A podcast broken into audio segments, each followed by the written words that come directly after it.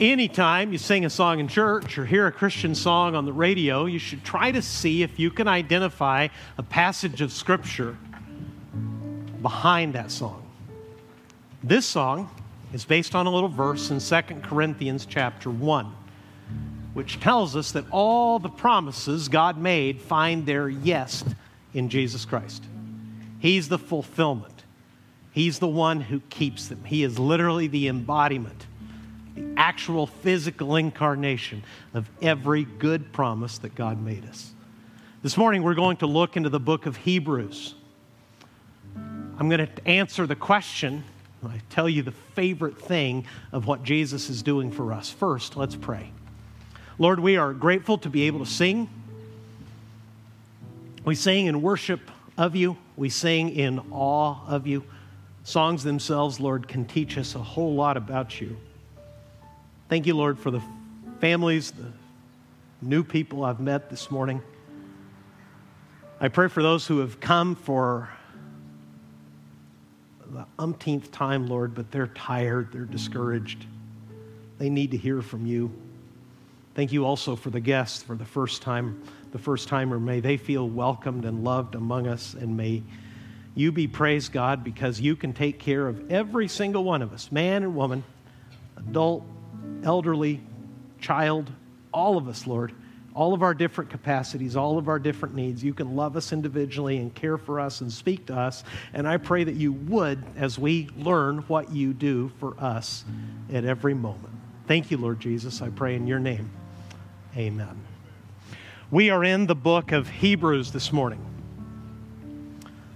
We've been on a journey theologically. The normal approach to Bible teaching in this church it's not mandatory. It's not commanded to be done exactly this way in Scripture at all times. There's all kinds of different Bible teaching in the Bible itself. But generally speaking, what we do is we choose a book of the Bible and we move straight through it. Sometimes we take a very long time in a single book of the Bible and we weave two or three books or two or three different sections of the Bible together.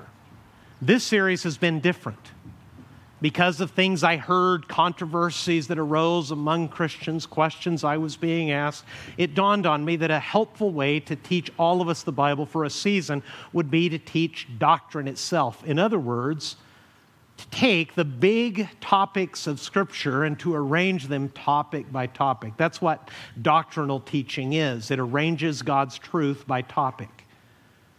What, for instance, does God say about Himself? Who is God? Is it true that we are all God? Is it true, as a major world religion would have us do in Hinduism, to bow to one another and salute the divine spark that is inside each one of us? What is humanity? When I was in high school in Mexico, I had an actual Marxist and militant atheist philosophy professor who did his best for several years, continuing on into college, to chip away and destroy my faith. His argument was that the only reason that the continued plight of humanity was as bad as it is is that not enough people had received good enough education. He sincerely believed with all of his heart if we can extend enough quality education to enough people, we can create something like a utopia on earth because man himself is essentially good. He just needs to be educated out of his frailty, out of his selfishness. Well, that's, that's a stance, that's a belief. Is that true? Doctrinal teaching addresses that. So far, we've looked at the doctrine of Scripture. We've looked at the doctrine of God Himself, that God exists as Trinity. And for the last few weeks, we've been studying carefully what Jesus is, who Jesus is, rather, and what Jesus does. And today I'm giving my final answer. It's not all I could tell you, that would take probably uh, the rest of the year, but I want to give the best and to me the most comforting answer of the question that I was asked when I was a Bible college student by that great Scottish preacher and theologian, Ken Connolly. I told you, called the church office when I was just a sprout on staff and said, Bruce, where is Jesus and what is he doing right now? I found the answer. There's one dominant answer of all the things that Jesus does. one stands out the most clearly in Scripture. It is not the only thing that Jesus does. I shared a couple of them with you last week. This week I will share my favorite because maybe like you, I've had a little bit of an unpleasant week. Have you had an unpleasant week in any form? Has it just been amazing for all of you? You're a lot more fortunate than the first service. I asked that question at the first service, and there was this kind of wave of agreement that, yeah, that generally speaking, the week was kind of terrible. If yours wasn't, good for you. Congratulations. Maybe give us lessons. Uh, tell me how you did it. But I had some unpleasant moments this week. So, this truth that I'm going to share you with you from the book of Hebrews intermittently comforted me all week long. It only did so intermittently because I very often, I say this to my own embarrassment as a confession, I often stopped thinking, stopped evidently believing the very thing I was studying. Every time my mind came back to what I'm about to share with you, I felt God's peace. I found courage. I found hope. I found life as my mind drifted from the promises of God and the present work of Jesus on my behalf, and I started focusing my attention on myself. I could feel my spirits drop. Think about it. If I'm thinking about myself, no wonder I'm depressed, right? A lot of problems represented up here in front of this pulpit. The book of Hebrews gives us the primary answer of what Jesus is doing for us. The trouble is, the book of Hebrews requires us to go back in time and culture quite a great distance. Let me tell you about it. I have in weeks past, so I won't belabor it, but let me remind you why the book of Hebrews was written. It was almost certainly a sermon. It's circulating as an epistle, but it appears to be a sermon that was reduced to writing. It has that strange, ancient sounding name, Hebrews, because it was addressed to Jewish believers and Jewish skeptics and Jewish investigators of Christ in the first century. The testimony of Jesus and the testimony of the apostles is that in Jesus, God had kept his final and best promise to send a Messiah, send a Savior for Israel, who would be God with them who would keep all of God's law, who would stand in the gap between a holy God and his sinful people, and he would be the payment for their sins. He would be their good shepherd. He would be their redeemer. He would be their advocate. He would one day rule over them that message had been given very clearly, so clearly that many, many Jewish believers in the first century had sprouted up not only in Jerusalem but all across the Roman Empire. Some biblical scholars, if memory serves, estimate that as many as one half of the people in Jerusalem had become Christians by the time the apostles were done preaching there and were driven out by Roman persecution. If you read the book of Acts, the apostles are named angrily by their opponents as people who turn the whole world upside down. The witness to Jesus, the witness about Jesus from these first believers, from Jesus' first disciples, from his apostles, had really changed the landscape of the known world at that time. And because of that, persecution had begun to rear its ugly head and had started crush, crashing down through social pressure, through government restrictions on these Jewish believers. The persecution had grown so intense that though they had not yet been martyred, that was still in the near future, they were really starting to pay a price for it. And many of them, under social pressure, have done what Christians throughout history have done, and through many who are not yet Christians have done they've taken a step back.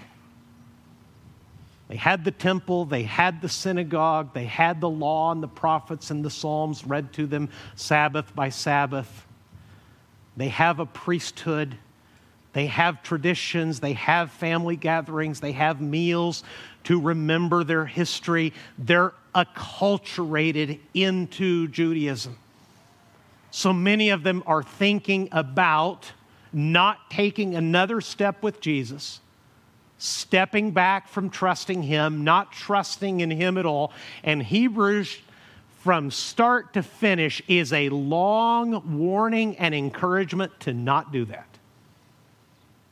It is the preaching of Jesus. Again, I think it's a sermon saying that Jesus, the one you've been trusting or the one you've at least been considering, he's it. He's the one. He's the one God promised. The prophets themselves say so. Everything in our history teaches us that we can't save ourselves.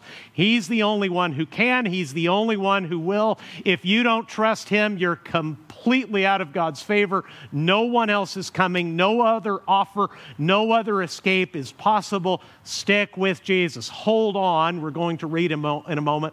Hold on to your confession. You've confessed, some of you publicly, you've named yourselves as Christians, you've expressed your personal trust in Jesus. Hang on to it. But from first chapter to last, the argument of Hebrews is that Jesus is just better, that he's superior. He's greater than the angels, he's greater than Moses, He's greater than Aaron, their first and great high priest. He's better in every way. So if you step away from him, you're lost. That is the argument of Hebrews, and it's hard reading because it deals so much with culture and scripture that Jews knew very well. We're overhearing someone's sermon dedicated to people, preached and written to people from a culture very unlike our own. I want you to keep that in mind because all we're going to be reading about in the few verses I'm going to share with you regards the priesthood. Why the priesthood? Because Israel lived permanently in a priesthood, a permanent reminder that they themselves and their sinfulness was, were not acceptable to God, and for that matter, neither was their priest. Their priest, even their high priest, offered continually sacrifices first for his own sins and then for the sins of Israel. In all of the furnishings of the temple, beautiful and immaculate as it was furnished in the original and later in the temple that Herod built, all of it was beautiful, but one piece of missing furniture in the temple was a chair. The priest, all the priests, including the high priest, were permanently standing, a visual reminder that their work would never be done until God sent the Messiah. And that is the book of Hebrews, and that leads us into what Jesus is doing for us now.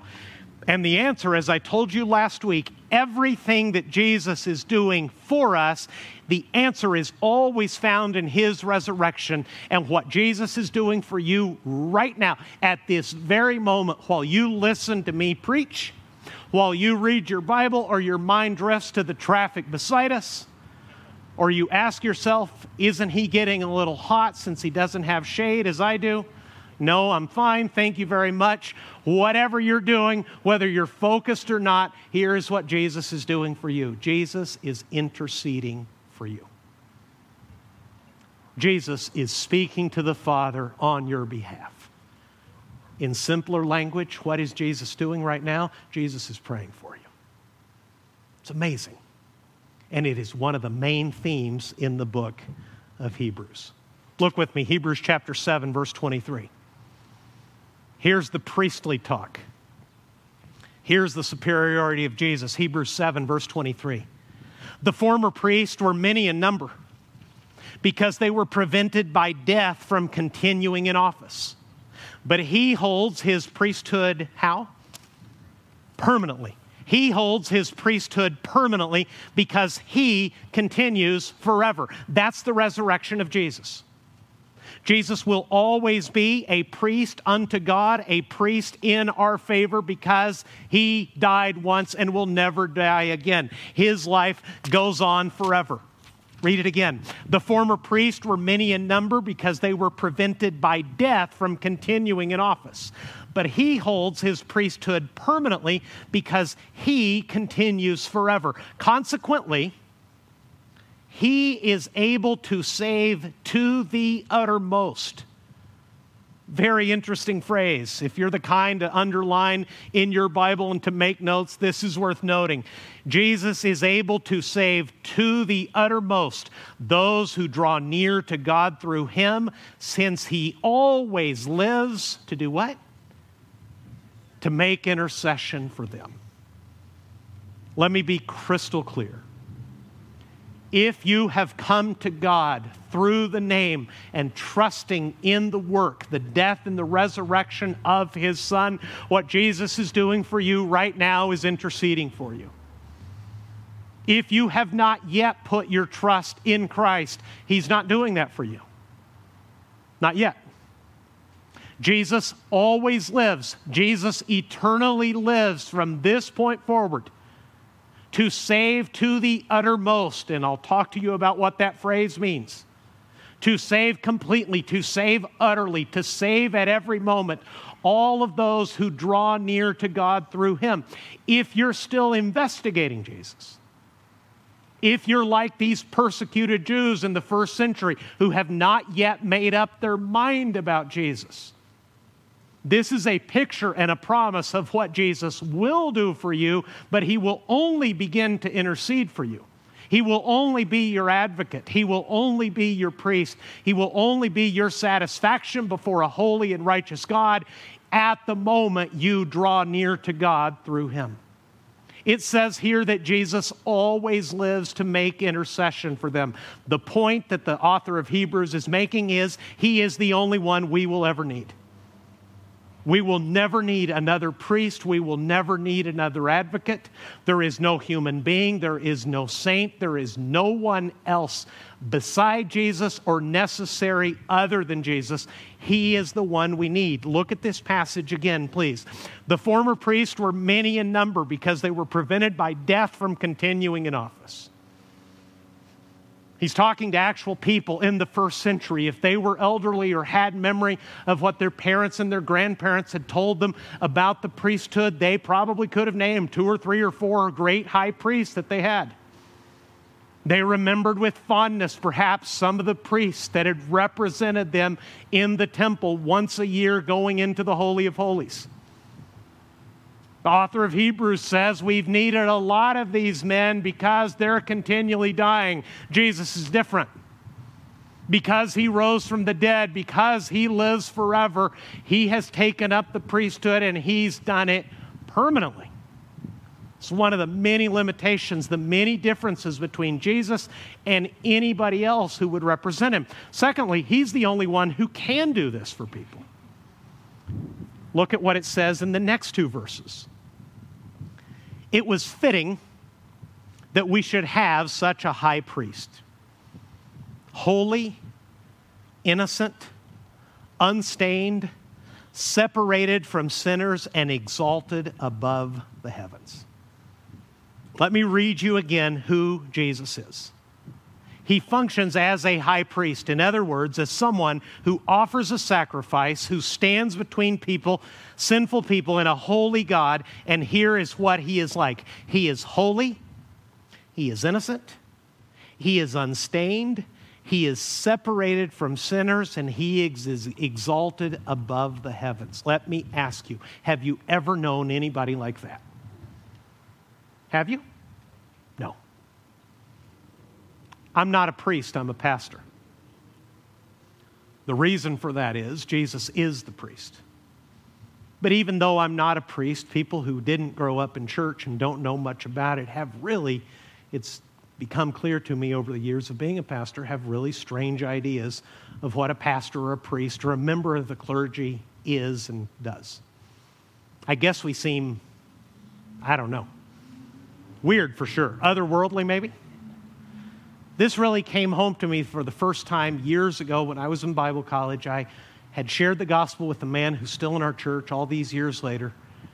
He'd had a pretty rough upbringing. He had been, he'd suffered some abuse at the hands of religious people, so he's suspicious of God and anybody who spoke of him seemed to know anything or care about God or present themselves publicly as someone who could talk about God. So it's really a miracle, as it always is, that Jesus saved him. But he was still suspicious and he still found this whole thing very strange. So we, dis- we started a process that we could call biblically discipleship. We just started meeting once a week, and I started teaching him the basics of reading his Bible, praying to God, the basics of his newfound faith in Christ. And I'll never forget the first question he asked me. We went to lunch at one of the good Mexican joints here in Huntington Beach. And right in the middle of the chips and salsa, he leaned across and said, Bruce, I have a question. Yes, of course. What is it? He looked at me with utter sincerity and said, Are you ever like tempted? Yeah, you're laughing because you know me. Uh, you know the answer. He didn't. I said, Yes, of course. Constantly, every day, all kinds of stuff. And he sagged back in the booth and said, Oh, thank goodness, you're human. That's the very point of the Son of God becoming an actual, ordinary human being.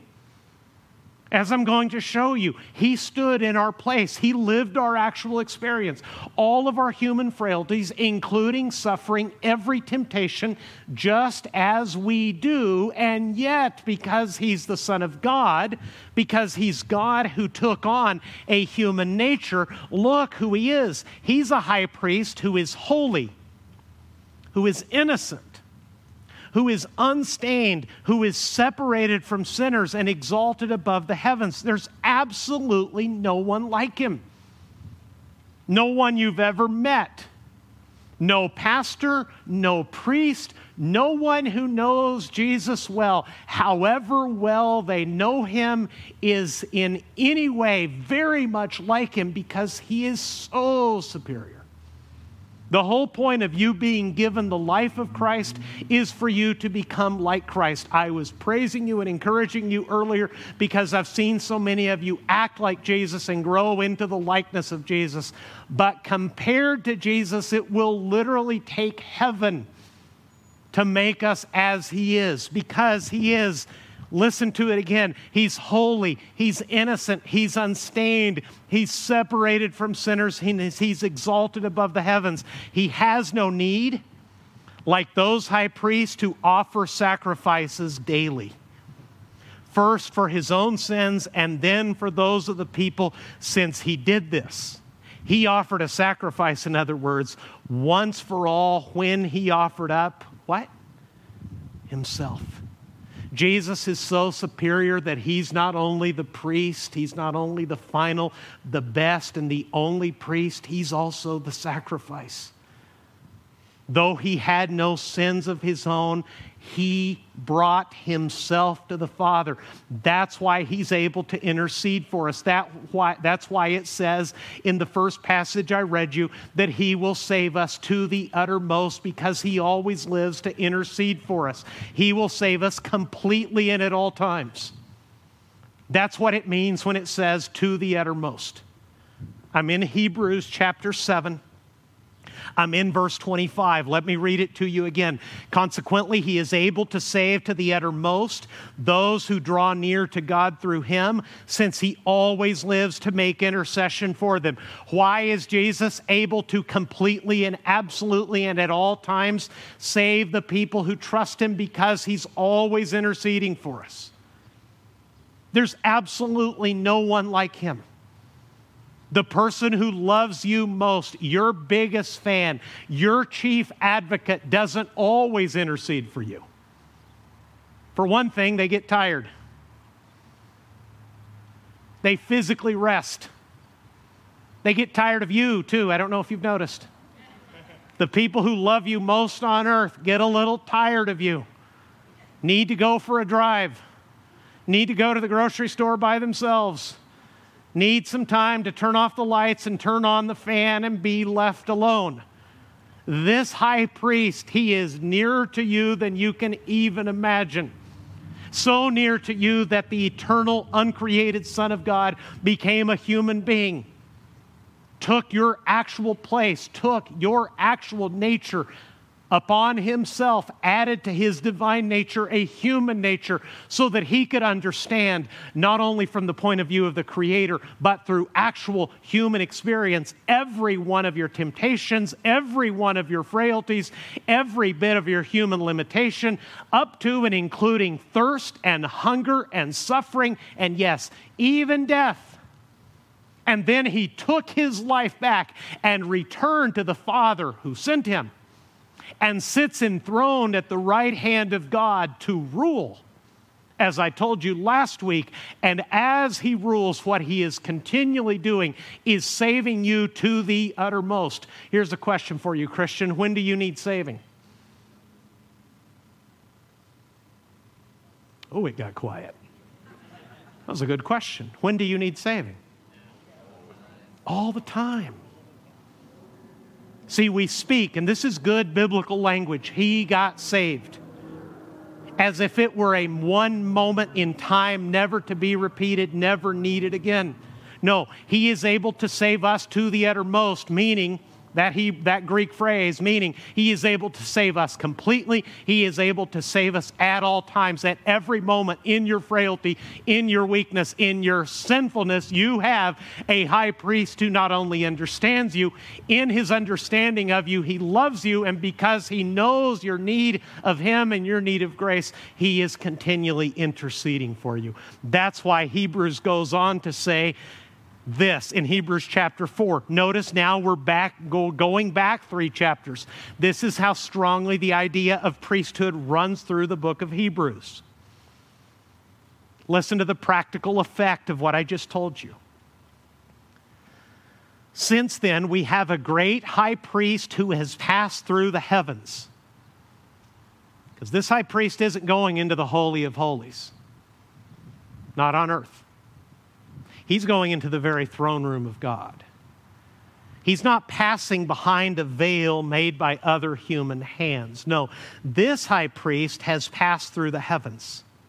Since then, we have a great high priest who has passed through the heavens, Jesus, the Son of God. Let us hold fast our confession. In other words, let's keep claiming him. Let's keep owning our Christianity. Let's keep being unashamed of our trust in him. That's what a confession is. Here's the encouragement. Here's the reason why we hold fast to Jesus, even when and especially when it gets tough to do so. We do not have a high priest who is unable to sympathize with our weaknesses, but one who, in every respect, has been tempted as we are, yet without sin. Read verse 16 with me. There's what we're supposed to do with all this.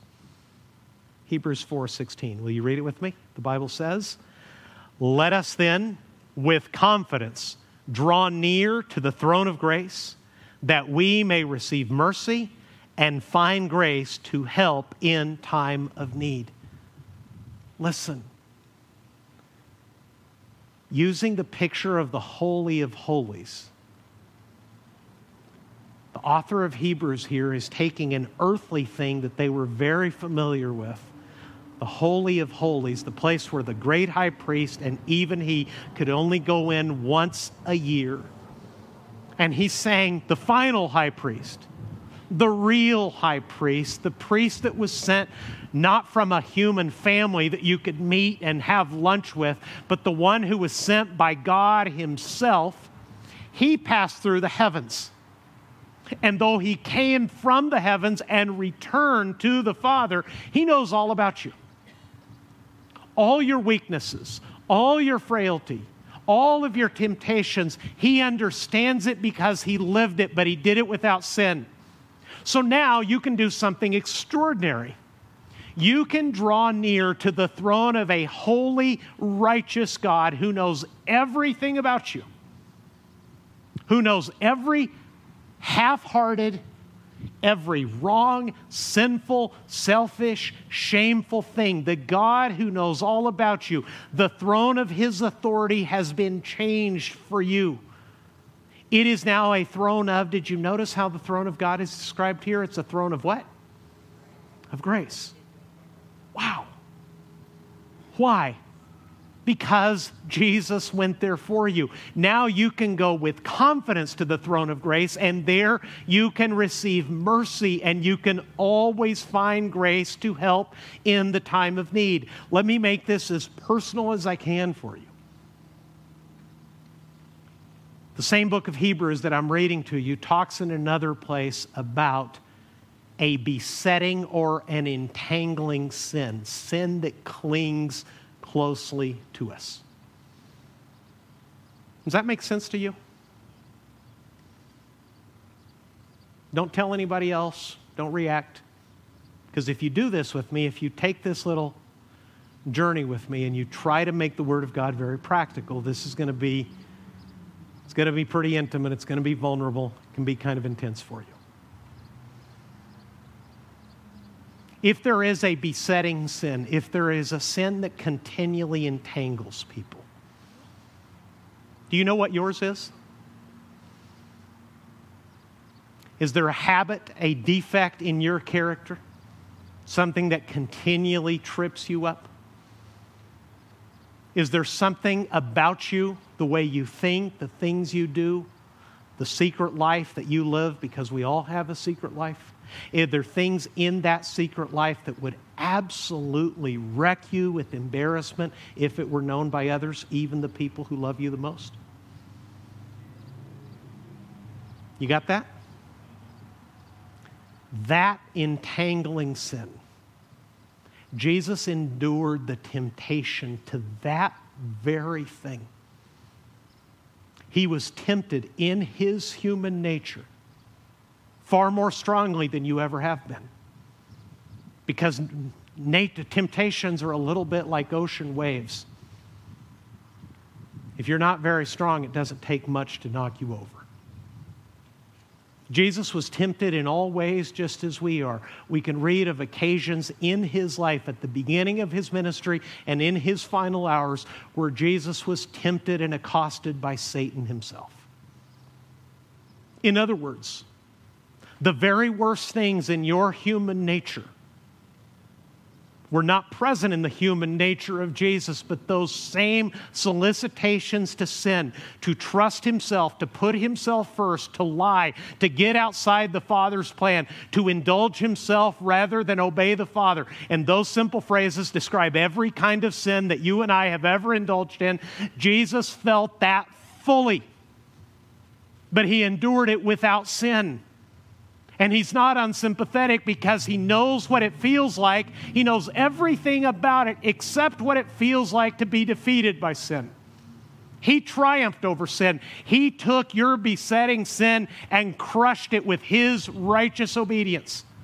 And then he took all of his righteousness and presented it to the Father. And that's why the throne of God is now to you a throne of grace. And that's why there you can find mercy and you can find grace to help you in your time of need. In other words, when you're falling short, when you don't know what to do, when you've done the stupid, sinful, embarrassing, shameful thing for the 10,000th time and you think there's no more hope for you. And if Jesus is anything like the pastor says, and he actually knows all about you. There's no way he could possibly love you because you know full well who you are. Jesus knows all of that and more, and he loves you still, and so does the Father.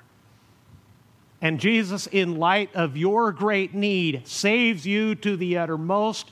And one of the ways he does it continually is not only did he die for you, not only did he rise from the dead for you to give you his own eternal life, even now at this very moment, Jesus is praying for you. Amazing. Now, one question, because it's inevitable. And I often hear this misrepresented or at least pastors use careless language to give people the bad impre- a bad impression, a bad and unbiblical impression. I think if we could examine what most of us who came to church to Crosspoint in these two services actually think about God, if people were crystal clear and verbalized their actual beliefs or at least their feelings about God, it would sound something like this Jesus loves me, but the Father he kind of tolerates me. I know Jesus loves me because they taught me a song about it when I was a child. Jesus loves me, this I know. You know the song? We'll sing it before we go home, okay? But the Father, because He's holy, because He's righteous, because, as the same book of Hebrews says, all things are naked and exposed to the sight of Him to whom we must give an account. The Son loves me.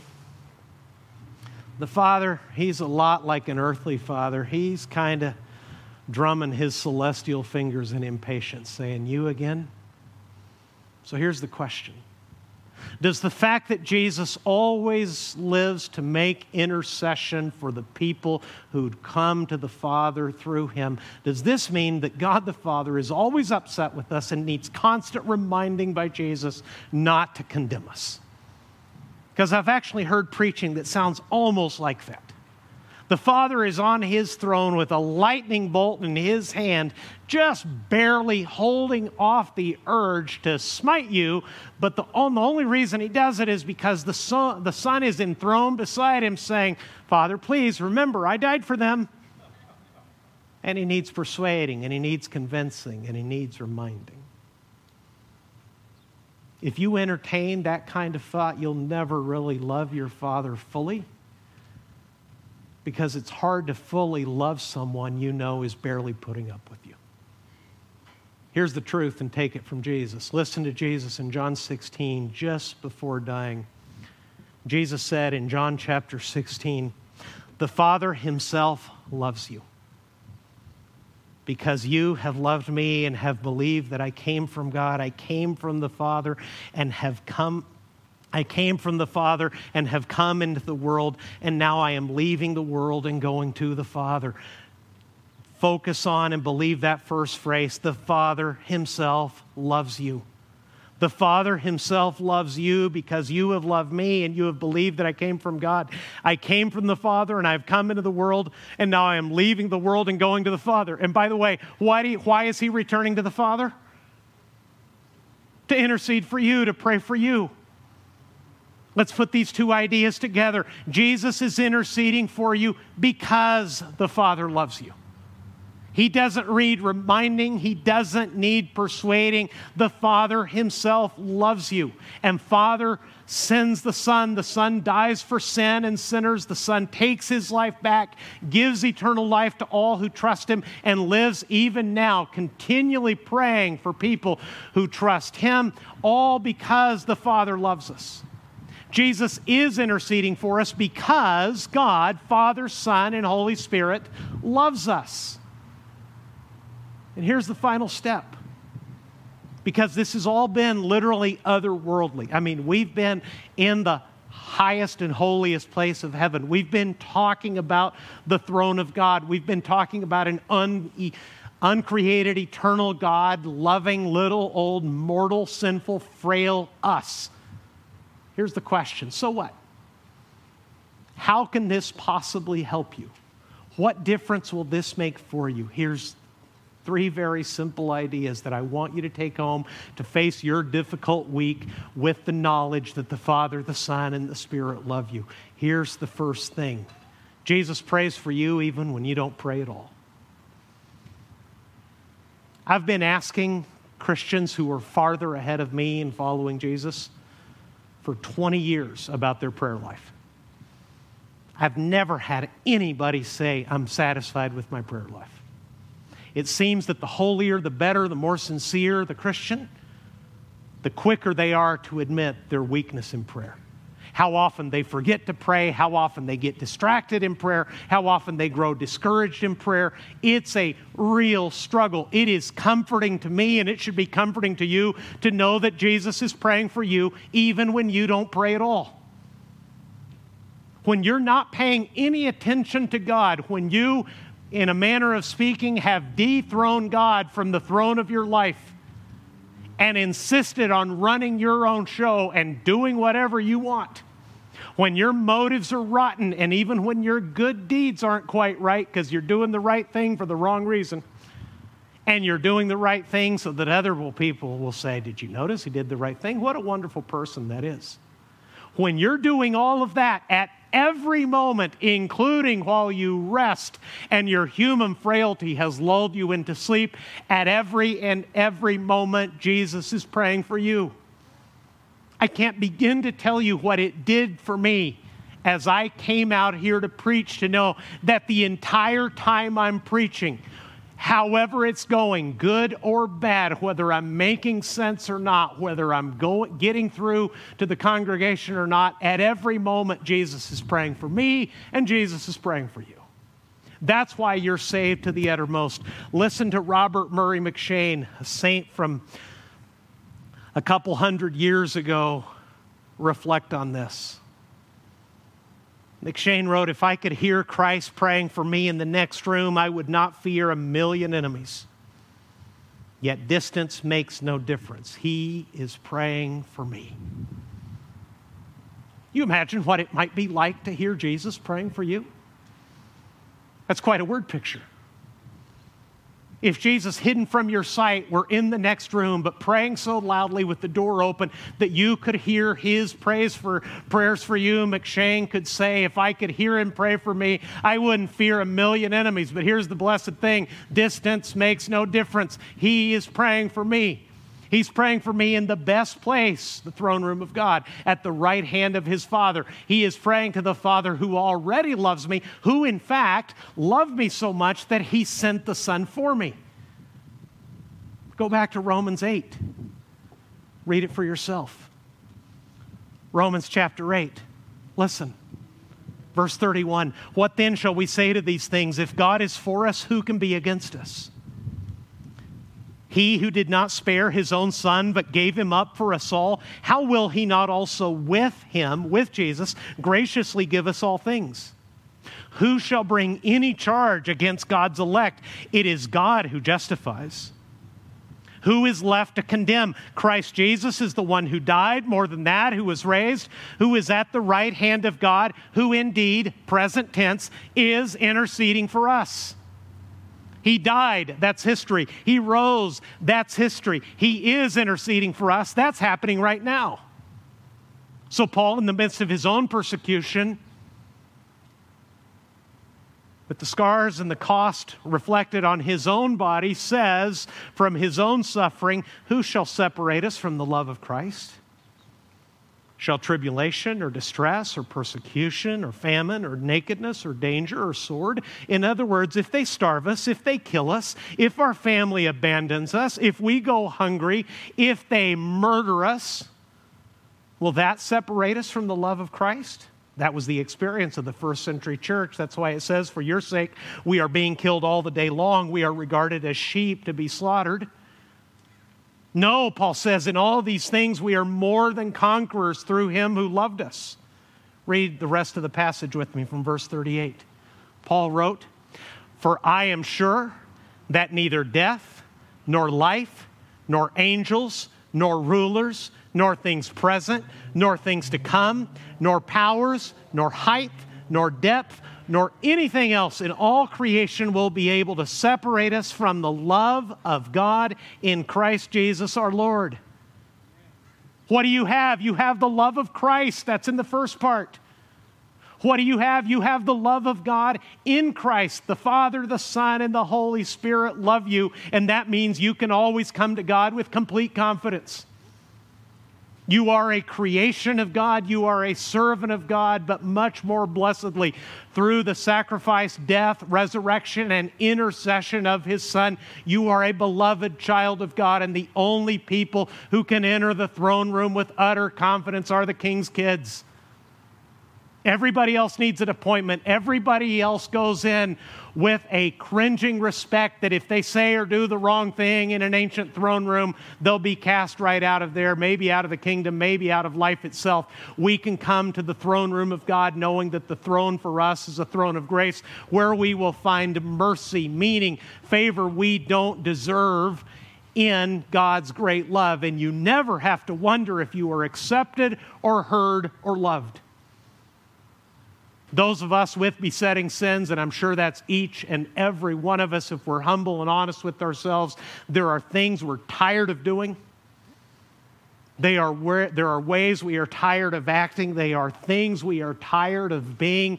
And that has created in us the impression that God is a little tired of us and that He's going to save us, but barely. And we're going to get to heaven and He's going to say, Well, about time. You didn't do me much good while you were on earth somehow in God's great grace, all of your failures, all of your sin, all of your frailty is absorbed by the saving life of His Son who lives even now to intercede for you. So, yes, you are accepted. Yes, you always will be heard, even when you're wrong, even when you're a mile off, even when you're utterly selfish, even in those moments. Not only will Jesus hear you, Jesus will intercede for you. And at all times and in all ways, you'll only know how well and how completely once we get to heaven. In all moments, you are loved. You are saved to the uttermost because Jesus is always praying for you. Let's pray together and let's pray to Him. While I pray aloud, I just want you to think of one great, glorious truth. Because Jesus is the Son of God, while you pray to Him, while I pray to Him, He will be praying for each of us. He'll be presenting in love his intercession, his person, his advocacy to his Father who already loved us. That's why it says God shows his love toward us in this way He sent his Son to die for us while we were still sinners. That's how loved you are. Jesus, I thank you that even as we've navigated through these hard passages this whole time, this entire time you've been praying for us. When we're prayerless and sinful, you are ever interceding and perfectly holy and righteous. And you give all that righteousness permanently, eternally, in our place so that we will always be accepted and loved, not tolerated, but cherished, beloved. Scripture says amazing things like you, you sing songs over us because you love us. If there's a single person here who doesn't know you as Savior, I pray that they would turn to you right now. And, friend, if there is, if you're watching online or you're here in the tent, Jesus is the only one who can save you. I trust I made that clear. If you don't know him, turn to him and say, Jesus, I'm a sinner. Have mercy on me. Give me your grace. Please forgive my sins. Make these promises that this man's been talking about, make them true for me. And he will. And if you do, let us know. Send us a text. Send me an email. Let us know with the card that's in your bulletin. Please, if you don't know Christ, come to Him for intercession. Come to Him for His substitution, for His life lived in your place, and He'll save you. It's not about you, it never has been. It's always and only Jesus. And, Christian, if you have all this, He's already gone ahead of you, He's already in heaven, giving you the assurance that you'll be there with Him someday, always and only living to intercede for you. Lord Jesus, thank you. If there's a single person here who doesn't know you, I pray that today they would be saved and they would let us know. And that the rest of us would go forward into this week, which may be difficult, with the absolute confidence that whatever we face, whatever we do, whatever they do to us, you will always be praying for us. Thank you. We love you. In Christ's name I pray. Crosspoint said, Amen. How much does He love you? He prays for you. We're always looking for people to pray for us. That's good. We're told to do that. If no one else prays for you, if you have no words to pray for yourself, go forward this week with the confidence that Jesus is praying for you. If you're new to our church, I'd love to get acquainted. I'll be on the on the church porch. I'll meet you over there and I'll walk you over to this new cool little room we call the living room. God bless you. Thank you for joining us for worship. Remember, next week, where are we? We're back in the house, baby. We are the church, but we're going back in the building. God bless you. Love you. Bye bye. Anytime you sing a song in church or hear a Christian song on the radio, you should try to see if you can identify a passage of Scripture behind that song. This song is based on a little verse in 2 Corinthians chapter 1, which tells us that all the promises God made find their yes in Jesus Christ. He's the fulfillment. He's the one who keeps them. He is literally the embodiment, the actual physical incarnation of every good promise that God made us. This morning, we're going to look into the book of Hebrews. I'm going to answer the question. I tell you the favorite thing of what Jesus is doing for us. First, let's pray. Lord, we are grateful to be able to sing. We sing in worship of you. We sing in awe of you. Songs themselves, Lord, can teach us a whole lot about you. Thank you, Lord, for the families, the new people I've met this morning. I pray for those who have come for the umpteenth time, Lord, but they're tired, they're discouraged. They need to hear from you. Thank you also for the guests for the first time, the first timer. May they feel welcomed and loved among us, and may you be praised, God, because you can take care of every single one of us, man and woman, adult, elderly, child, all of us, Lord all of our different capacities, all of our different needs. You can love us individually and care for us and speak to us. And I pray that you would as we learn what you do for us at every moment.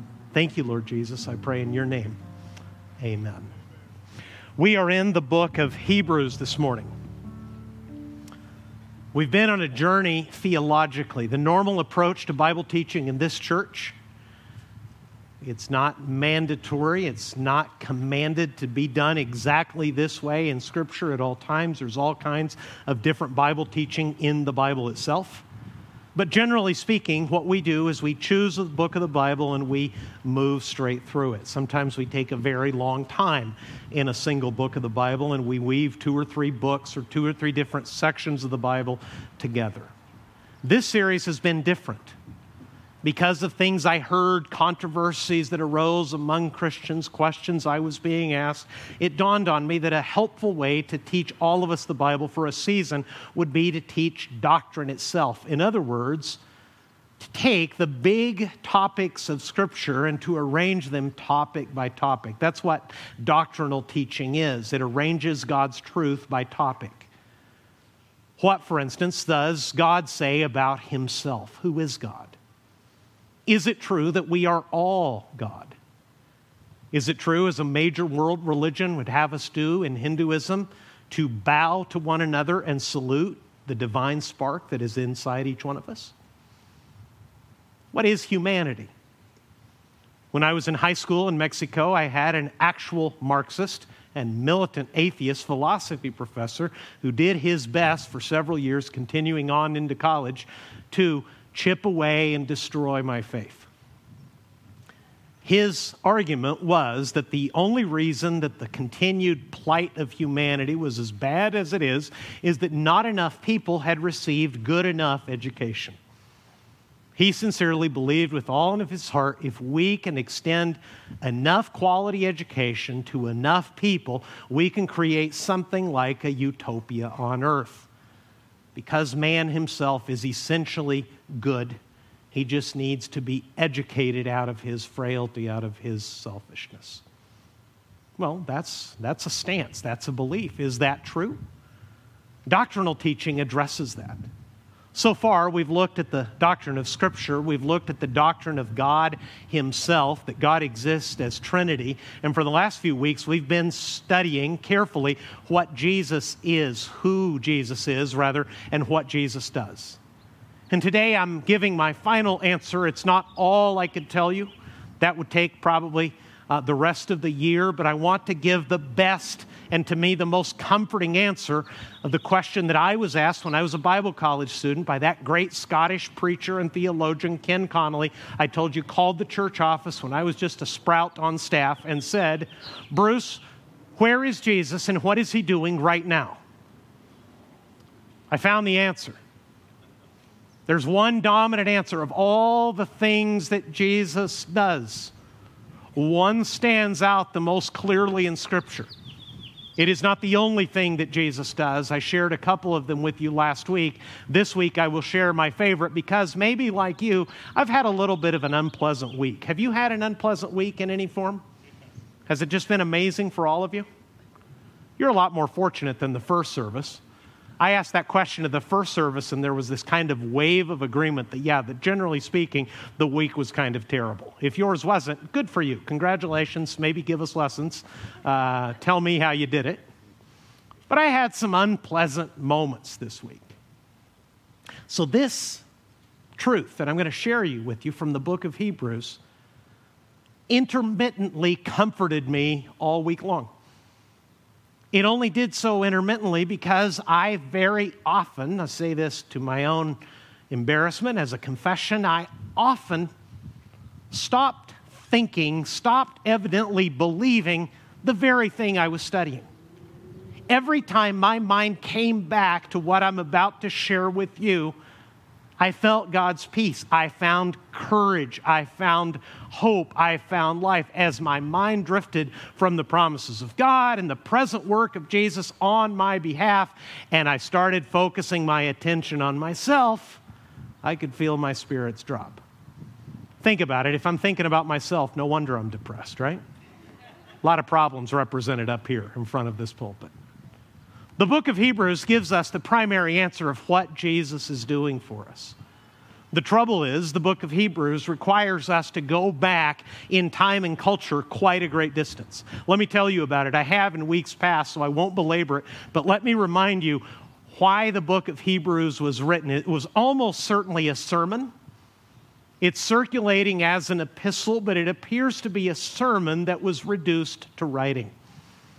It has that strange, ancient sounding name, Hebrews, because it was addressed to Jewish believers and Jewish skeptics and Jewish investigators of Christ in the first century. The testimony of Jesus and the testimony of the apostles is that in Jesus, God had kept his final and best promise to send a Messiah, send a Savior for Israel, who would be God with them, who would keep all of God's law, who would stand in the gap between a holy God and his sinful people, and he would be the payment for their sins. He would be their good shepherd. He would be their redeemer. He would be their advocate. He would one day rule over them. That message had been given very clearly, so clearly that many, many Jewish believers in the first century had sprouted up not only in Jerusalem but all across the Roman Empire. Some biblical scholars, if memory serves, estimate that as many as one half of the people in Jerusalem had become Christians by the time the apostles were done preaching there and were driven out by Roman persecution. If you read the book of Acts, the apostles are named angrily by their opponents as people who turn the whole world upside down. The witness to Jesus, the witness about Jesus from these first believers, from Jesus' first disciples, from his apostles, had really changed the landscape of the known world at that time. And because of that, persecution had begun to rear its ugly head and had started crashing down through social pressure, through government restrictions on these Jewish believers. The persecution had grown so intense that though they had not yet been martyred, that was still in the near future, they were really starting to pay a price for it. And many of them, under social pressure, have done what Christians throughout history have done, and through many who are not yet Christians have done they've taken a step back. They had the temple, they had the synagogue, they had the law and the prophets and the Psalms read to them Sabbath by Sabbath.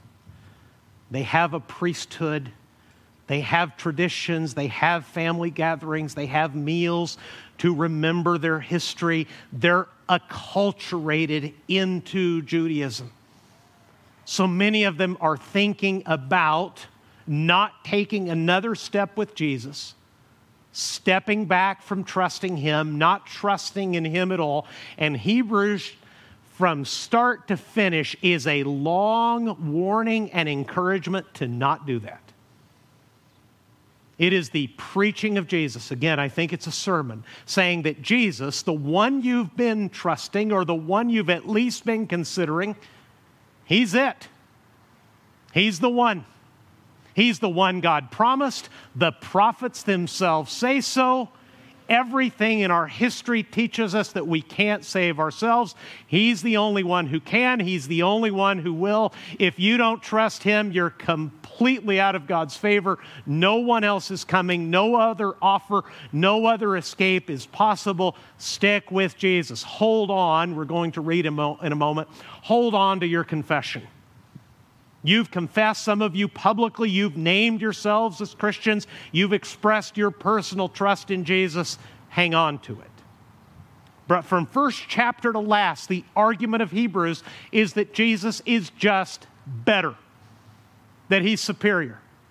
He's greater than the angels, he's greater than Moses, he's greater than Aaron, their first and great high priest. He's better in every way. So if you step away from him, you're lost.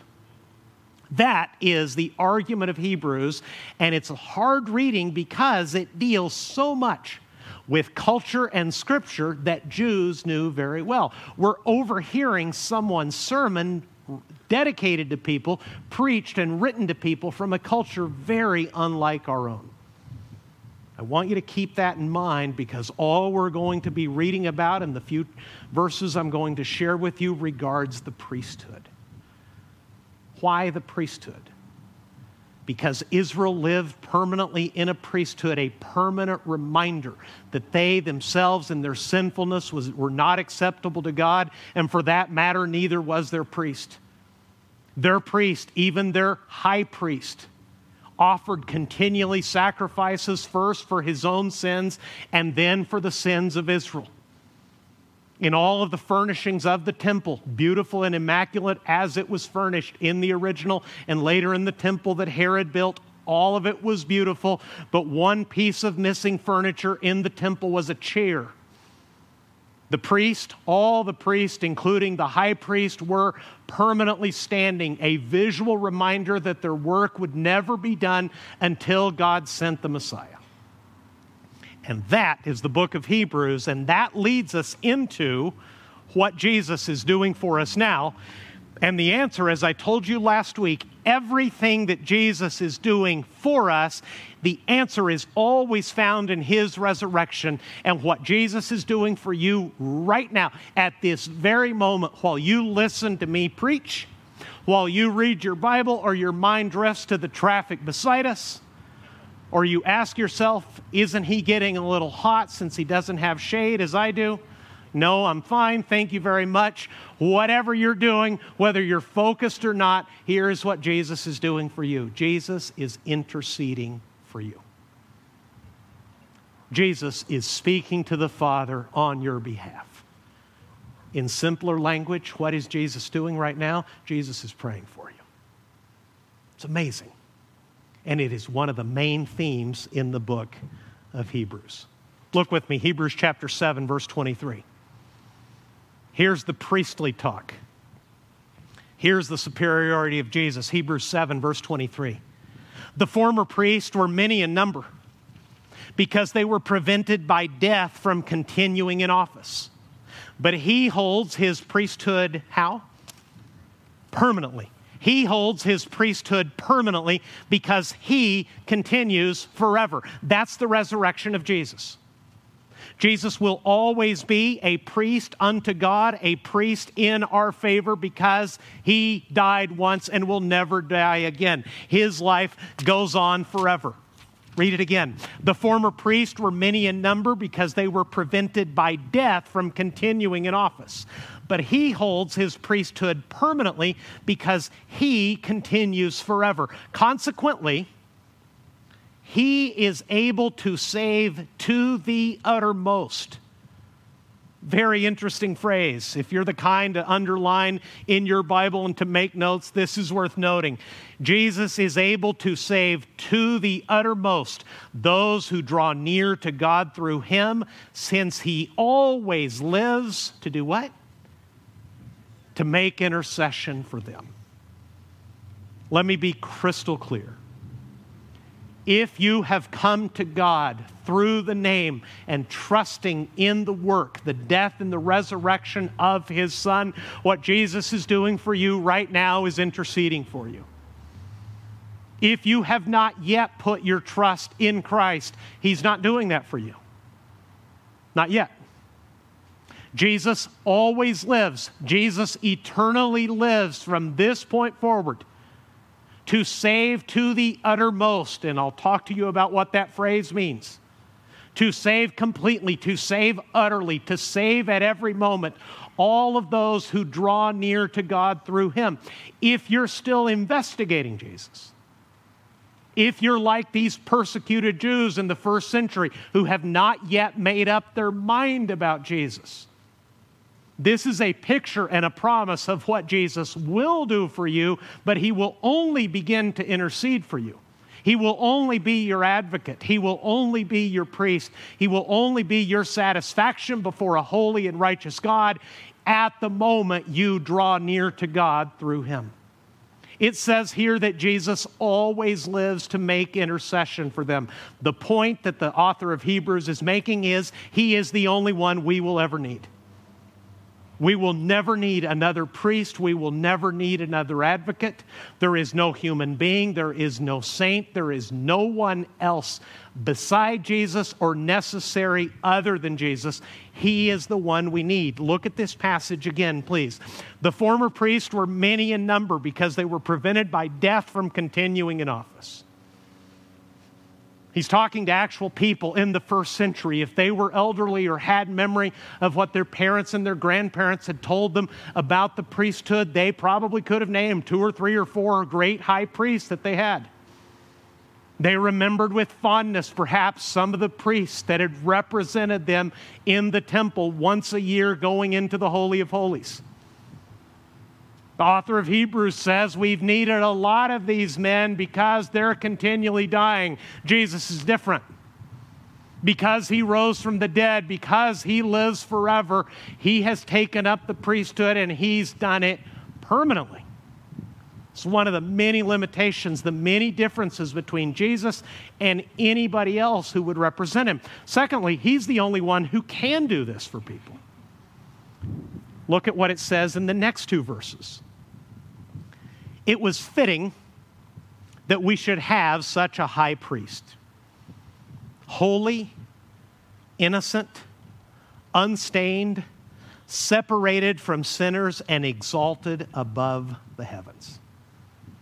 Let me read you again who Jesus is he functions as a high priest. In other words, as someone who offers a sacrifice, who stands between people, sinful people, and a holy God. And here is what he is like He is holy, he is innocent, he is unstained, he is separated from sinners, and he is exalted above the heavens. Let me ask you have you ever known anybody like that? Have you? No. I'm not a priest, I'm a pastor. The reason for that is Jesus is the priest. But even though I'm not a priest, people who didn't grow up in church and don't know much about it have really, it's become clear to me over the years of being a pastor, have really strange ideas of what a pastor or a priest or a member of the clergy is and does. I guess we seem, I don't know, weird for sure. Otherworldly, maybe? This really came home to me for the first time years ago when I was in Bible college. I had shared the gospel with a man who's still in our church all these years later. He'd had a pretty rough upbringing. He had been, he'd suffered some abuse at the hands of religious people, so he's suspicious of God and anybody who spoke of him seemed to know anything or care about God or present themselves publicly as someone who could talk about God. So it's really a miracle, as it always is, that Jesus saved him. But he was still suspicious and he still found this whole thing very strange. So we, dis- we started a process that we could call biblically discipleship. We just started meeting once a week, and I started teaching him the basics of reading his Bible, praying to God, the basics of his newfound faith in Christ. And I'll never forget the first question he asked me. We went to lunch at one of the good Mexican joints here in Huntington Beach, and right in the middle of the chips and salsa, he leaned across and said, Bruce, I have a question. Yes, of course. What is it? He looked at me with utter sincerity and said, Are you ever like tempted? Yeah, you're laughing because you know me. You know the answer. He didn't. I said, Yes, of course. Constantly, every day, all kinds of stuff. And he sagged back in the booth and said, Oh, thank goodness, you're human. That's the very point of the Son of God becoming an actual, ordinary human being. As I'm going to show you, he stood in our place. He lived our actual experience. All of our human frailties, including suffering every temptation, just as we do. And yet, because he's the Son of God, because he's God who took on a human nature, look who he is. He's a high priest who is holy, who is innocent who is unstained, who is separated from sinners and exalted above the heavens. There's absolutely no one like him. No one you've ever met.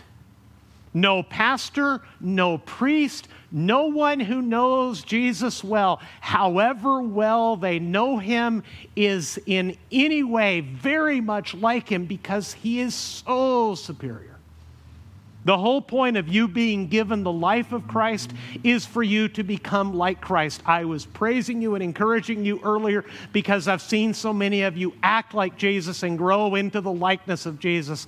But compared to Jesus, it will literally take heaven to make us as He is because He is Listen to it again. He's holy, he's innocent, he's unstained, he's separated from sinners, he's exalted above the heavens. He has no need, like those high priests who offer sacrifices daily. First for his own sins, and then for those of the people, since he did this. He offered a sacrifice, in other words, once for all when he offered up what? Himself. Jesus is so superior that he's not only the priest, he's not only the final, the best, and the only priest, he's also the sacrifice. Though he had no sins of his own, he brought himself to the Father. That's why he's able to intercede for us. That why, that's why it says in the first passage I read you that he will save us to the uttermost because he always lives to intercede for us. He will save us completely and at all times. That's what it means when it says to the uttermost. I'm in Hebrews chapter 7 I'm in verse 25. Let me read it to you again. Consequently, he is able to save to the uttermost those who draw near to God through him, since he always lives to make intercession for them. Why is Jesus able to completely and absolutely and at all times save the people who trust him? Because he's always interceding for us. There's absolutely no one like him the person who loves you most, your biggest fan, your chief advocate, doesn't always intercede for you. For one thing, they get tired, they physically rest. They get tired of you, too. I don't know if you've noticed.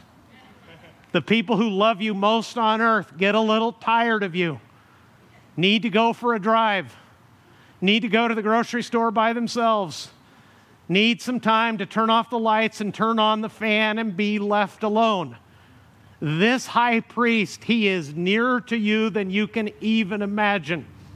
So near to you that the eternal, uncreated Son of God became a human being, took your actual place, took your actual nature, upon himself, added to his divine nature a human nature, so that he could understand, not only from the point of view of the Creator, but through actual human experience, every one of your temptations, every one of your frailties, every bit of your human limitation, up to and including thirst and hunger and suffering, and yes, even death.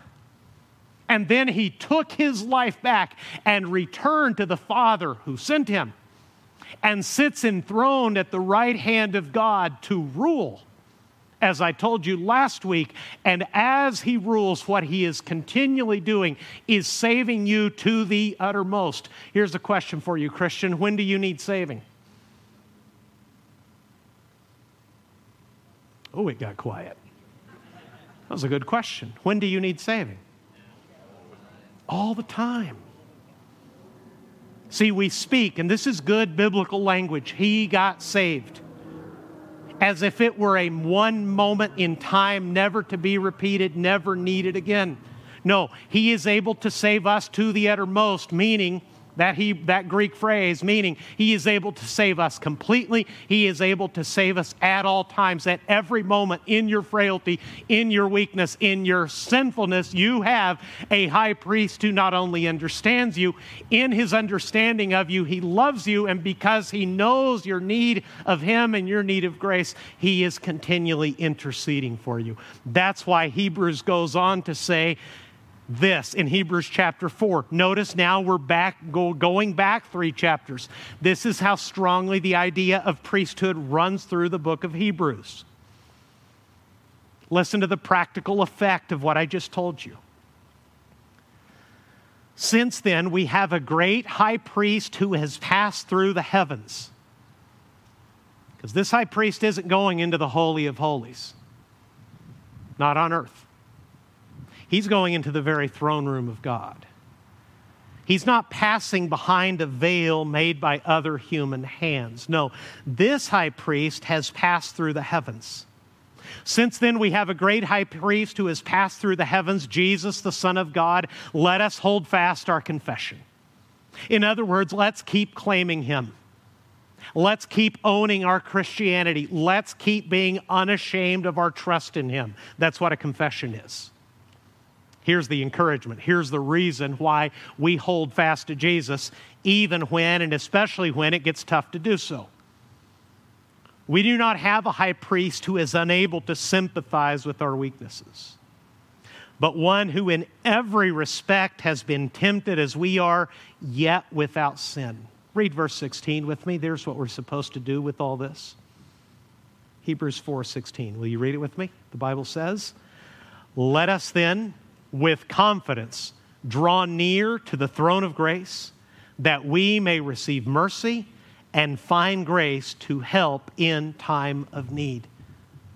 Listen. Using the picture of the Holy of Holies, the author of Hebrews here is taking an earthly thing that they were very familiar with the Holy of Holies, the place where the great high priest and even he could only go in once a year.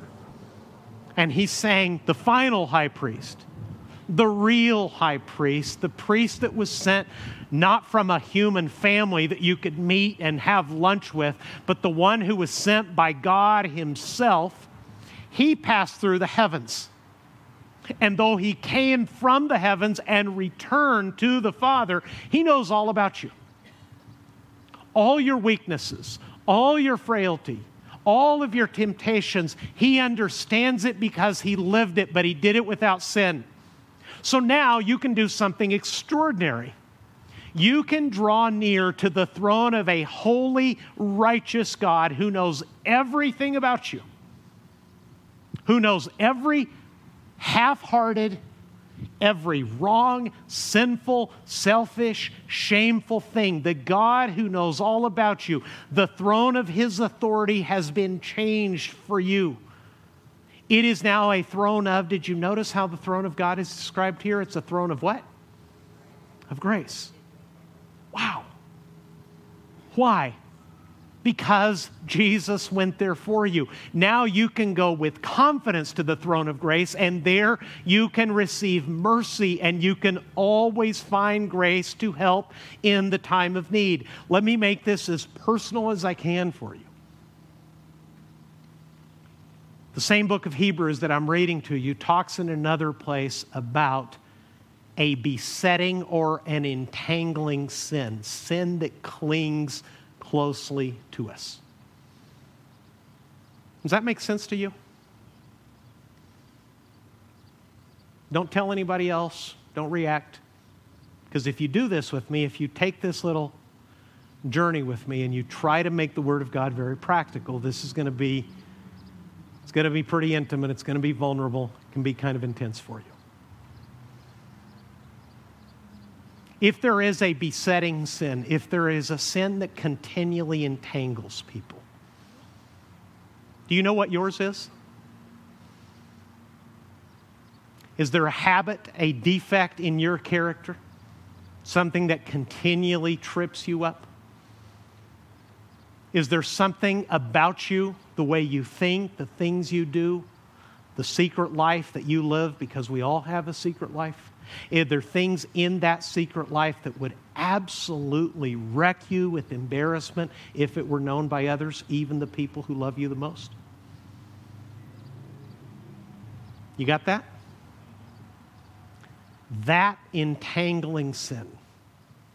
Jesus endured the temptation to that very thing. He was tempted in his human nature far more strongly than you ever have been. Because Nate, temptations are a little bit like ocean waves. If you're not very strong, it doesn't take much to knock you over. Jesus was tempted in all ways just as we are. We can read of occasions in his life at the beginning of his ministry and in his final hours where Jesus was tempted and accosted by Satan himself. In other words, the very worst things in your human nature were not present in the human nature of Jesus, but those same solicitations to sin, to trust himself, to put himself first, to lie, to get outside the Father's plan, to indulge himself rather than obey the Father. And those simple phrases describe every kind of sin that you and I have ever indulged in. Jesus felt that fully, but he endured it without sin. And he's not unsympathetic because he knows what it feels like. He knows everything about it except what it feels like to be defeated by sin. He triumphed over sin. He took your besetting sin and crushed it with his righteous obedience. And then he took all of his righteousness and presented it to the Father. And that's why the throne of God is now to you a throne of grace. And that's why there you can find mercy and you can find grace to help you in your time of need. In other words, when you're falling short, when you don't know what to do, when you've done the stupid, sinful, embarrassing, shameful thing for the 10,000th time and you think there's no more hope for you. And if Jesus is anything like the pastor says, and he actually knows all about you, there's no way he could possibly love you because you know full well who you are. Jesus knows all of that and more, and he loves you still, and so does the Father. And Jesus, in light of your great need, saves you to the uttermost. And one of the ways he does it continually is not only did he die for you, not only did he rise from the dead for you to give you his own eternal life, even now at this very moment, Jesus is praying for you. Amazing. Now, one question, because it's inevitable. And I often hear this misrepresented or at least pastors use careless language to give people the bad impre- a bad impression, a bad and unbiblical impression. I think if we could examine what most of us who came to church to Crosspoint in these two services actually think about God, if people were crystal clear and verbalized their actual beliefs or at least their feelings about God, it would sound something like this Jesus loves me, but the Father he kind of tolerates me. I know Jesus loves me because they taught me a song about it when I was a child. Jesus loves me, this I know. You know the song? We'll sing it before we go home, okay? But the Father, because He's holy, because He's righteous, because, as the same book of Hebrews says, all things are naked and exposed to the sight of Him to whom we must give an account. The Son loves me. The Father, He's a lot like an earthly father. He's kind of drumming his celestial fingers in impatience, saying, You again? So here's the question Does the fact that Jesus always lives to make intercession for the people who'd come to the Father through him, does this mean that God the Father is always upset with us and needs constant reminding by Jesus not to condemn us? Because I've actually heard preaching that sounds almost like that. The Father is on his throne with a lightning bolt in his hand, just barely holding off the urge to smite you. But the, only reason he does it is because the son, the son is enthroned beside him, saying, Father, please remember, I died for them. And he needs persuading, and he needs convincing, and he needs reminding.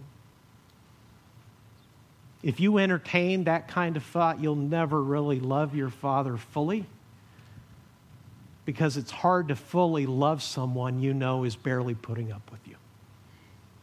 Here's the truth and take it from Jesus. Listen to Jesus in John 16, just before dying. Jesus said in John chapter 16, The Father Himself loves you because you have loved me and have believed that I came from God. I came from the Father and have come. I came from the Father and have come into the world, and now I am leaving the world and going to the Father. Focus on and believe that first phrase the Father Himself loves you. The Father Himself loves you because you have loved me and you have believed that I came from God. I came from the Father and I've come into the world, and now I am leaving the world and going to the Father. And by the way, why, you, why is He returning to the Father? To intercede for you, to pray for you. Let's put these two ideas together. Jesus is interceding for you because the Father loves you. He doesn't need reminding, he doesn't need persuading. The Father himself loves you. And Father sends the Son. The Son dies for sin and sinners. The Son takes his life back, gives eternal life to all who trust him, and lives even now, continually praying for people who trust him, all because the Father loves us.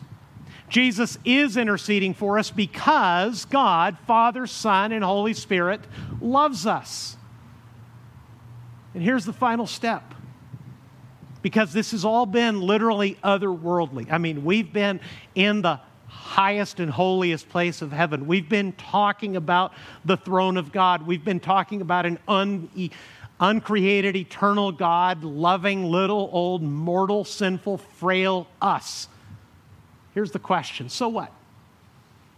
How can this possibly help you? What difference will this make for you? Here's three very simple ideas that I want you to take home to face your difficult week with the knowledge that the Father, the Son, and the Spirit love you. Here's the first thing Jesus prays for you even when you don't pray at all. I've been asking Christians who are farther ahead of me in following Jesus for 20 years about their prayer life. I've never had anybody say, I'm satisfied with my prayer life. It seems that the holier, the better, the more sincere the Christian, the quicker they are to admit their weakness in prayer. How often they forget to pray, how often they get distracted in prayer, how often they grow discouraged in prayer. It's a real struggle. It is comforting to me, and it should be comforting to you to know that Jesus is praying for you even when you don't pray at all. When you're not paying any attention to God, when you in a manner of speaking, have dethroned God from the throne of your life and insisted on running your own show and doing whatever you want. When your motives are rotten, and even when your good deeds aren't quite right because you're doing the right thing for the wrong reason, and you're doing the right thing so that other people will say, Did you notice he did the right thing? What a wonderful person that is. When you're doing all of that at every moment, including while you rest and your human frailty has lulled you into sleep, at every and every moment, Jesus is praying for you. I can't begin to tell you what it did for me as I came out here to preach to know that the entire time I'm preaching, however it's going, good or bad, whether I'm making sense or not, whether I'm going, getting through to the congregation or not, at every moment, Jesus is praying for me and Jesus is praying for you. That's why you're saved to the uttermost. Listen to Robert Murray McCheyne, a saint from a couple hundred years ago, reflect on this. M'Cheyne wrote, If I could hear Christ praying for me in the next room, I would not fear a million enemies. Yet distance makes no difference. He is praying for me. You imagine what it might be like to hear Jesus praying for you? That's quite a word picture. If Jesus, hidden from your sight, were in the next room, but praying so loudly with the door open that you could hear his praise for prayers for you, McCheyne could say, If I could hear him pray for me, I wouldn't fear a million enemies. But here's the blessed thing distance makes no difference. He is praying for me. He's praying for me in the best place, the throne room of God, at the right hand of his Father. He is praying to the Father who already loves me, who in fact loved me so much that he sent the Son for me. Go back to Romans 8. Read it for yourself. Romans chapter 8. Listen. Verse 31 What then shall we say to these things? If God is for us, who can be against us? He who did not spare his own son, but gave him up for us all, how will he not also with him, with Jesus, graciously give us all things? Who shall bring any charge against God's elect? It is God who justifies. Who is left to condemn? Christ Jesus is the one who died, more than that, who was raised, who is at the right hand of God, who indeed, present tense, is interceding for us. He died, that's history. He rose, that's history. He is interceding for us, that's happening right now. So, Paul, in the midst of his own persecution, with the scars and the cost reflected on his own body, says, from his own suffering, Who shall separate us from the love of Christ? Shall tribulation or distress or persecution or famine or nakedness or danger or sword? In other words, if they starve us, if they kill us, if our family abandons us, if we go hungry, if they murder us, will that separate us from the love of Christ? That was the experience of the first century church. That's why it says, For your sake, we are being killed all the day long. We are regarded as sheep to be slaughtered. No, Paul says, in all these things we are more than conquerors through him who loved us. Read the rest of the passage with me from verse 38. Paul wrote, For I am sure that neither death, nor life, nor angels, nor rulers, nor things present, nor things to come, nor powers, nor height, nor depth, nor anything else in all creation will be able to separate us from the love of God in Christ Jesus our Lord. What do you have? You have the love of Christ. That's in the first part. What do you have? You have the love of God in Christ. The Father, the Son, and the Holy Spirit love you, and that means you can always come to God with complete confidence. You are a creation of God, you are a servant of God, but much more blessedly, through the sacrifice, death, resurrection, and intercession of His Son, you are a beloved child of God, and the only people who can enter the throne room with utter confidence are the King's kids. Everybody else needs an appointment. Everybody else goes in with a cringing respect that if they say or do the wrong thing in an ancient throne room, they'll be cast right out of there, maybe out of the kingdom, maybe out of life itself.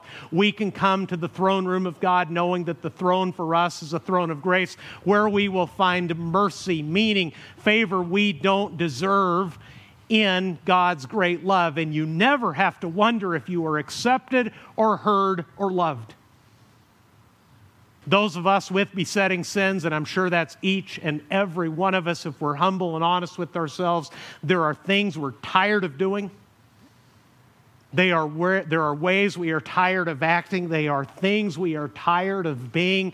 And that has created in us the impression that God is a little tired of us and that He's going to save us, but barely. And we're going to get to heaven and He's going to say, Well, about time. You didn't do me good while you were on earth somehow in God's great grace, all of your failures, all of your sin, all of your frailty is absorbed by the saving life of His Son who lives even now to intercede for you. So, yes, you are accepted. Yes, you always will be heard, even when you're wrong, even when you're a mile off, even when you're utterly selfish, even in those moments. Not only will Jesus hear you, Jesus will intercede for you. And at all times and in all ways, you'll only know how well and how completely once we get to heaven. In all moments, you are loved. You are saved to the uttermost because Jesus is always praying for you. Let's pray together and let's pray to Him. While I pray aloud, I just want you to think of one great, glorious truth. Because Jesus is the Son of God, while you pray to Him, while I pray to Him, He will be praying for each of us. He'll be presenting in love his intercession, his person, his advocacy to his Father who already loved us. That's why it says God shows his love toward us in this way He sent his Son to die for us while we were still sinners. That's how loved you are. Jesus, I thank you that even as we've navigated through these hard passages this whole time, this entire time you've been praying for us. When we're prayerless and sinful, you are ever interceding and perfectly holy and righteous. And you give all that righteousness permanently, eternally, in our place so that we will always be accepted and loved, not tolerated, but cherished, beloved Scripture says amazing things like you, you sing songs over us because you love us. If there's a single person here who doesn't know you as Savior, I pray that they would turn to you right now. And, friend, if there is, if you're watching online or you're here in the tent, Jesus is the only one who can save you. I trust I made that clear. If you don't know him, turn to him and say, Jesus, I'm a sinner. Have mercy on me. Give me your grace. Please forgive my sins. Make these promises that this man's been talking about, make them true for me. And he will. And if you do, let us know. Send us a text. Send me an email. Let us know with the card that's in your bulletin. Please, if you don't know Christ, come to him for intercession. Come to him for his substitution, for his life lived in your place, and he'll save you. It's not about you, it never has been. It's always and only Jesus. And, Christian, if you have all this, He's already gone ahead of you, He's already in heaven, giving you the assurance that you'll be there with Him someday, always and only living to intercede for you. Lord Jesus, thank you. If there's a single person here who doesn't know you, I pray that today they would be saved and they would let us know. And that the rest of us would go forward into this week, which may be difficult, with the absolute confidence that whatever we face, whatever we do, whatever they do to us, you will always be praying for us. Thank you. We love you. In Christ's name I pray. Crosspoint said, Amen. How much does He love you? He prays for you. We're always looking for people to pray for us. That's good. We're told to do that. If no one else prays for you, if you have no words to pray for yourself, go forward this week with the confidence that Jesus is praying for you. If you're new to our church, I'd love to get acquainted. I'll be on the on the church porch. I'll meet you over there and I'll walk you over to this new cool little room we call the living room. God bless you. Thank you for joining us for worship. Remember, next week, where are we? We're back in the house, baby. We are the church, but we're going back in the building. God bless you. Love you. Bye bye.